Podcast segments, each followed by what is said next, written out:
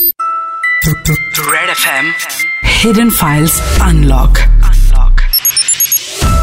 Cyber expert Amit Dubey के साथ. Red F पर एक नए दिन में हम हाजिर हैं हिडन फाइल्स अनलॉक के एक और नए केस के साथ जिसको सुनना आपके लिए बहुत ज़रूरी है। एक ऐसे वक्त पे जब सब लोग फाइनेंशियल क्राइसिस के थ्रू गुजर रहे हैं, ऐसे में किसी एक गलती से हमारी सेविंग्स भी कोई और लूट के ले जाए तो उसे रिकवर करना बहुत मुश्किल हो सकता है।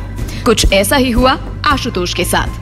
कैसे हुआ आशुतोष इस धोखाधड़ी का शिकार? सुनिए आज की कहानी में हिडन फाइल्स अनलॉक पर साइबर एक्सपर्ट अमित दुबे के साथ। हाय मैं हूँ Amit Dubey cyber crime expert lockdown का पांचवा हफ़्ता चल रहा था और वीकेंड पर हमारे कॉलेज के साथियों ने एक वेब मीटिंग पर एक गेट टुगेदर प्लान की हुई थी। इतने दिनों से हम लोग घर से बाहर नहीं निकले थे और घर में रहते रहते बोर हो चुके थे। ज़िंदगी जैसे कि एक रेल का डब्बा हो गई थी। खाओ, पियो और फिर जाके सो जाओ। ऐसे निराशाजनक माहौल में खुद को खुश करने का ये एक बेहतरीन तरीका था। करीब 25 लोगों ने वेब मीटिंग ज्वाइन की थी। और कॉलेज की लाइफ याद कर करके हम लोग बेतहाशा हंसे। मेरे दोस्त तन्मय ने सलाह दी। चलो एक बार ये लॉकडाउन खत्म हो जाए ना तो मिलके ज़बरदस्त पार्टी करेंगे। आशीष ने एक कदम और आगे बढ़ के राय दी। हाँ यार इतने दिन हो गए जरा ट्रेवल खुल जाए तो गोवा चला जाए। तन्मय ने बात काटते हुए जानकारी दी। अरे गोवा क्यों? सिंगापुर चलते हैं ना? आशुतोष तो जा ही रहा है। सिंगापुर? सिंगापुर? मैंने आशुतोष से पूछा। अरे वाह भाई कब जा रहे हो? इससे पहले आशुतोष कुछ बोलता इससे पहले ही तन्मय ने बोला। अरे भाई ने लॉकडाउन में भी छप्पर फाड़ ऑफ़र ले लिया सिंगापुर का। मैंने कहा अरे वाह यार यहाँ लॉकडाउन में लोगों की नौकरियाँ जा रही हैं और तुमने ऑफ़र ले लिया। डिस्कशन का पॉइंट अब पार्टी से हटकर आशुतोष की नौकरी हो गया था। आशुतोष बोला अरे यार अभी आज ही ऑफ़र आया है। पर ज्वाइनिंग तो लॉकडाउन हटने के बाद ही होगी। शायद पेपर वर्क अभी शुरू हो जाए। मैंने खुश होते हुए कहा अरे यार बधाई हो। That's really a great news in these tough times Tanmay ने मुद्दा वापस पार्टी पर फोकस किया और कहा चलो फिर तेरा लॉकडाउन के बाद पार्टी सिंगापुर में होगी आशीष ने सलाह दी। अब सिंगापुर जाऊँगा तो कम से कम महीने भर के लिए। आशु भाई घर थोड़ा बड़ा ले लेना। तन्मय ने टॉन्ट मारा। लो गाँव बसा नहीं लुटेरे पहले आ गए। उसके इतना कहते ही सारे ज़ोर ज़ोर से हंसने लगे। वेब मीटिंग से हमारी पुरानी यादें ताज़ा हो गई थी। इतनी एनर्जी मिल गई कि मैं दिन भर मुस्कुराता रहा। दोस्त होते ही इसलिए है। मैंने मीटिंग के बाद अपनी वाइफ कुमुद से कहा अरे वो आशुतोष याद है तुम्हें? सिंगापुर जा रहा है। कुमुद ने जवाब दिया, मैं तो कब से तुमसे कह रही हूँ कि डेनमार्क सेटल हो जाते हैं, पर तुम मेरी सुनते कहाँ हो? अच्छी खासी डेनमार्क की अपॉर्चुनिटी छोड़ के इंडिया में सर खा रहे हो। मैंने उसकी बात हँसी में उड़ाते हुए कहा, अरे, लॉकडाउन में क्या फ़र्क पड़ता है? क्या इंडिया और क्या डेनमार्क?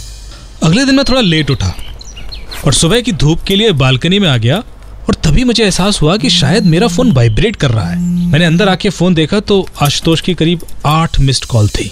अरे ऐसा क्या हो गया? जो सुबह सुबह इतनी कॉल्स मुझे थोड़ी चिंता होने लगी।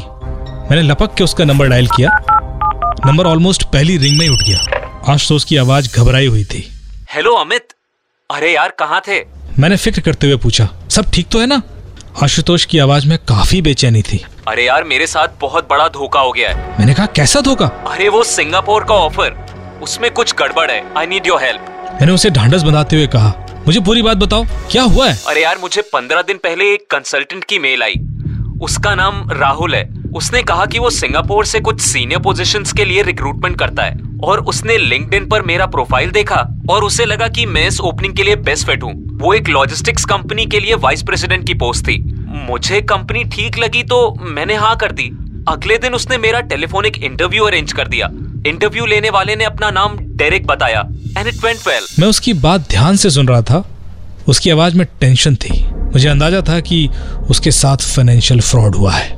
आशुतोष ने अपनी बात जारी रखते हुए कहा। उस कंसल्टेंट की फिर से मेल आई कि मैंने पहला राउंड क्लियर कर लिया है और अब सेकंड राउंड के लिए एक स्काइप इंटरव्यू होगा। दो दिन बाद मेरा स्काइप इंटरव्यू हुआ और वो भी अच्छा ही गया। मुझे शाम को राहुल का फ़ोन आया कि मैंने सेकंड राउंड भी क्लियर कर लिया है और अब एचआर राउंड होगा। एक दिन बाद एचआर राउंड हुआ और उन्होंने मुझे 250,000 डॉलर सिंगापुर करेंसी में सैलरी ऑफ़र की। इतनी सैलरी तो मैंने सपने में भी नहीं सोची थी। मुझे लगा बस अब मेरी किस्मत बदलने वाली है। उन्होंने कहा कि वो तुरंत वर्क परमिट अप्लाई करना चाहते हैं ताकि लॉकडाउन खुलते ही मैं सिंगापुर जाके ज्वाइन कर सकूँ। उन्होंने मुझसे मेरा पासपोर्ट छह महीने के बैंक ट्रांजैक्शन डिटेल्स और बाकी सारे पेपर्स भी ले लिए। इनफैक्ट वो जो जो मांगते गए मैं उन्हें भेजता जा रहा था। पर मुश्किल तब खड़ी हुई जब तीन दिन पहले उनकी एक मेल आई। मुझे अभी तक उसकी बातों से अंदाज़ा हो गया था कि धोखा क्या हुआ होगा पर मैंने उसी से जानना चाहा। आशुतोष ने कहा कि उसे बताया गया कि वर्क परमिट फ़ीस करीब दो लाख रुपए है और ये उसे ही भरनी पड़ेगी जो कि उसकी सैलरी में एडजस्ट कर दी जाएगी।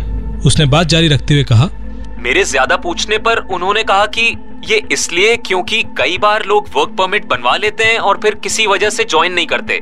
इससे कंपनी का काफ़ी नुकसान होता है। इसीलिए वर्क परमिट की फ़ीस अभी आपसे ली जा रही है जो कि आपकी पहली सैलरी के साथ हम आपको वापस ट्रांसफ़र कर देंगे।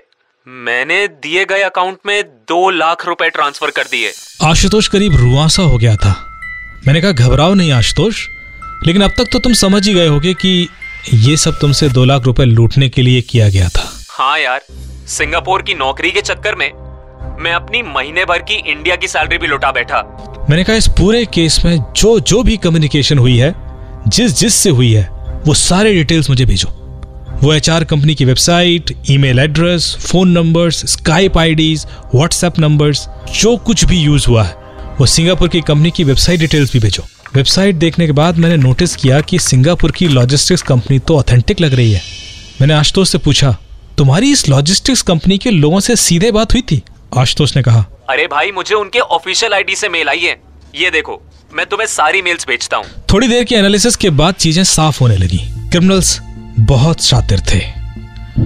और उन्होंने पूरी प्लानिंग के साथ ये खेल रचा था। मैंने आशुतोष को समझाया कि ये देखो तुम्हारा अधिकतर कम्युनिकेशन एचआर कंसल्टेंट राहुल से हुआ है। जो ईमेल तुम्हें उस लॉजिस्टिक्स कंपनी के आईडी से भेजी गई हैं वो स्पूफ्ड ईमेल्स हैं। इन ईमेल्स में मेल आईडी तो उनका है, पर वो उनके ईमेल सर्वर से नहीं आया है। एक्चुअली स्पूफ्ड ईमेल के थ्रू हम किसी को भी, किसी के भी ईमेल आईडी से ईमेल भेज सकते हैं। और इसमें हमारे फंसने के पूरे पूरे चांसेस होते हैं, क्योंकि हम ऐसी ईमेल्स पर आसानी से भरोसा कर लेते हैं। मैंने आगे बोला कि ध्यान से देखो, जब तुमने इन स्पूफ्ड ईमेल्स को रिप्लाई किया तो उन ईमेल का जवाब नहीं आया। क्योंकि वो ईमेल्स फ्रॉडस्टर के पास नहीं, बल्कि एक्चुअल ईमेल आईडी के पास गई हैं। पर इस लॉकडाउन में शायद एक्चुअल ईमेल ओनर ने तुम्हारी मेल पर ध्यान नहीं दिया होगा। स्पूफ्ड ईमेल के थ्रू आप किसी की ईमेल से किसी को भी ईमेल भेज सकते हो, पर रिसीव नहीं कर सकते। इसलिए आमतौर पर फ्रॉडस्टर मेल भेजते समय कॉपी में एक और ईमेल आईडी डाल देते हैं, जो उनका पर्सनल ईमेल आईडी होता है। ताकि आप यदि रिप्लाई ऑल करें तो उनको भी एक जवाब पहुँच जाए। आशुतोष को काफ़ी ज़ोर का झटका लगा था। अब मेरा क्या होगा? मैंने कहा पुलिस स्टेशन में कंप्लेन कर दो और मुझे थोड़ा वक्त दो। क्रिमिनल ने इतने सारे कम्युनिकेशन मोड यूज़ किए हैं कहीं ना कहीं गलती ज़रूर की होगी। मैं उस तक पहुँचने की पूरी कोशिश करता हूँ। मैंने इन्वेस्टिगेशन शुरू की। सबसे पहले स्काइप से सारे आईपी डिटेल्स मांगे गए। जब जब आशुतोष ने इंटरव्यू के दौरान लोगों से बात की उसके बाद ये बात भी निकल के सामने आई कि सिंगापुर से आने वाला व्हाट्सएप कॉल वर्चुअल नंबर्स के द्वारा किया गया था। ये ऐसे नंबर्स होते हैं जो लगते तो सिंगापुर के हैं, पर लोग इंडिया में बैठ के ही बात कर रहे होते हैं। इसके अलावा उस एचआर कंसल्टेंसी की वेबसाइट और डोमेन जुलाई 2020 में ही रजिस्टर हुआ था और इससे ये क्लियर हो गया था कि ये लॉकडाउन के दौरान इस तरह के फ्रॉड के लिए ही क्रिएट किया गया था। इस वेबसाइट का रजिस्ट्रेशन एक चाइनीज़ कंपनी के थ्रू हुआ था और एक्चुअल ओनर तक पहुँचने में थोड़ा टाइम लग रहा था। वो इंडियन नंबर जिससे राहुल ने बात की थी, वो अब बंद आ रहा था। और सबसे बड़ी बात, पेमेंट जिस अकाउंट में किया गया था, वो एक फर्जी केवाईसी पर क्रिएट किया गया था और पैसे वहाँ से विड्रॉ हो चुके थे। ऐसा लग रहा था कि ये एक परफेक्ट फ्रॉड था और हम पूरी तरह से निराश हो चुके थे कि तभी मेरे दिमाग में एक आइडिया आया। इस बंदे ने यह पूरा तामझाम सिर्फ़ आशुतोष को लूटने के लिए तो नहीं किया होगा। उसने कुछ और लोगों को भी ज़रूर लूटा होगा। हमने उस फर्जी एचआर कंसल्टेंट राहुल का कॉल डेटा रिकॉर्ड निकलवाया। तो पता चला कि उसने कुछ और लोगों से भी बात की हुई है। उन दूसरे लोगों से बात करने पर पता पड़ा कि वो भी राहुल के शिकार हो चुके थे। पर थोड़ी और जाँच पड़ताल के बाद ये जानकारी आई कि एक विक्टिम ने अभी तक पैसे ट्रांसफ़र नहीं किए हैं। और राहुल किसी दूसरे नंबर से उससे अभी भी बात कर रहा है। ये हमारे लिए एक बहुत बड़ा ब्रेक थ्रू था। आमतौर पर ऐसे क्रिमिनल हर एक विक्टिम के लिए अलग नंबर इस्तेमाल करते हैं। पर शायद लॉकडाउन की वजह से क्रिमिनल के पास नए सिम कार्ड खरीदने का मौका नहीं था। और उसने वही सिम कार्ड कई सारे लोगों को फ्रॉड करने के लिए इस्तेमाल किया और इस गलती की वजह से वो पकड़ा गया। राहुल हमें देहरादून में मिला और अब जेल में है। तो दोस्तों ये थी आज की कहानी। और इस कहानी से जुड़ी साइबर टिप हम जानेंगे प्रोफेसर त्रिवेणी सिंह जी से SP cyber crime UP police. Red F M hidden files unlock पर। Cyber tip of the day. नमस्कार मैं हूँ Triveni Singh SP cyber crime Uttar Pradesh police.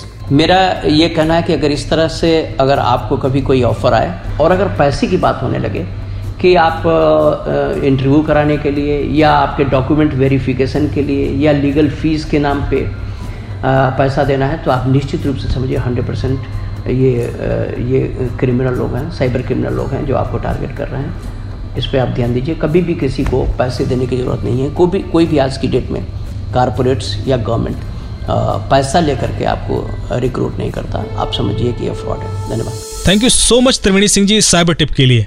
ये जानकारी आई एम श्योर हमारे लिसनर्स को बहुत काम आएगी। आपको आज की कहानी कैसी लगी? ये रेड एफएम इंडिया के थ्रू हमें ज़रूर बताइएगा। और आपकी कोई परेशानी है तो ट्विटर पर साइबर दुबे और फेसबुक पर रूट सिक्सटी फोर मेरे वो एड्रेसेस हैं, जहाँ आप मुझे कांटेक्ट कर सकते हैं। हम कल फिर से मिलेंगे रेड एफएम पर हिडन फाइल्स अनलॉक के एक और एपिसोड के साथ। बजाते रहो।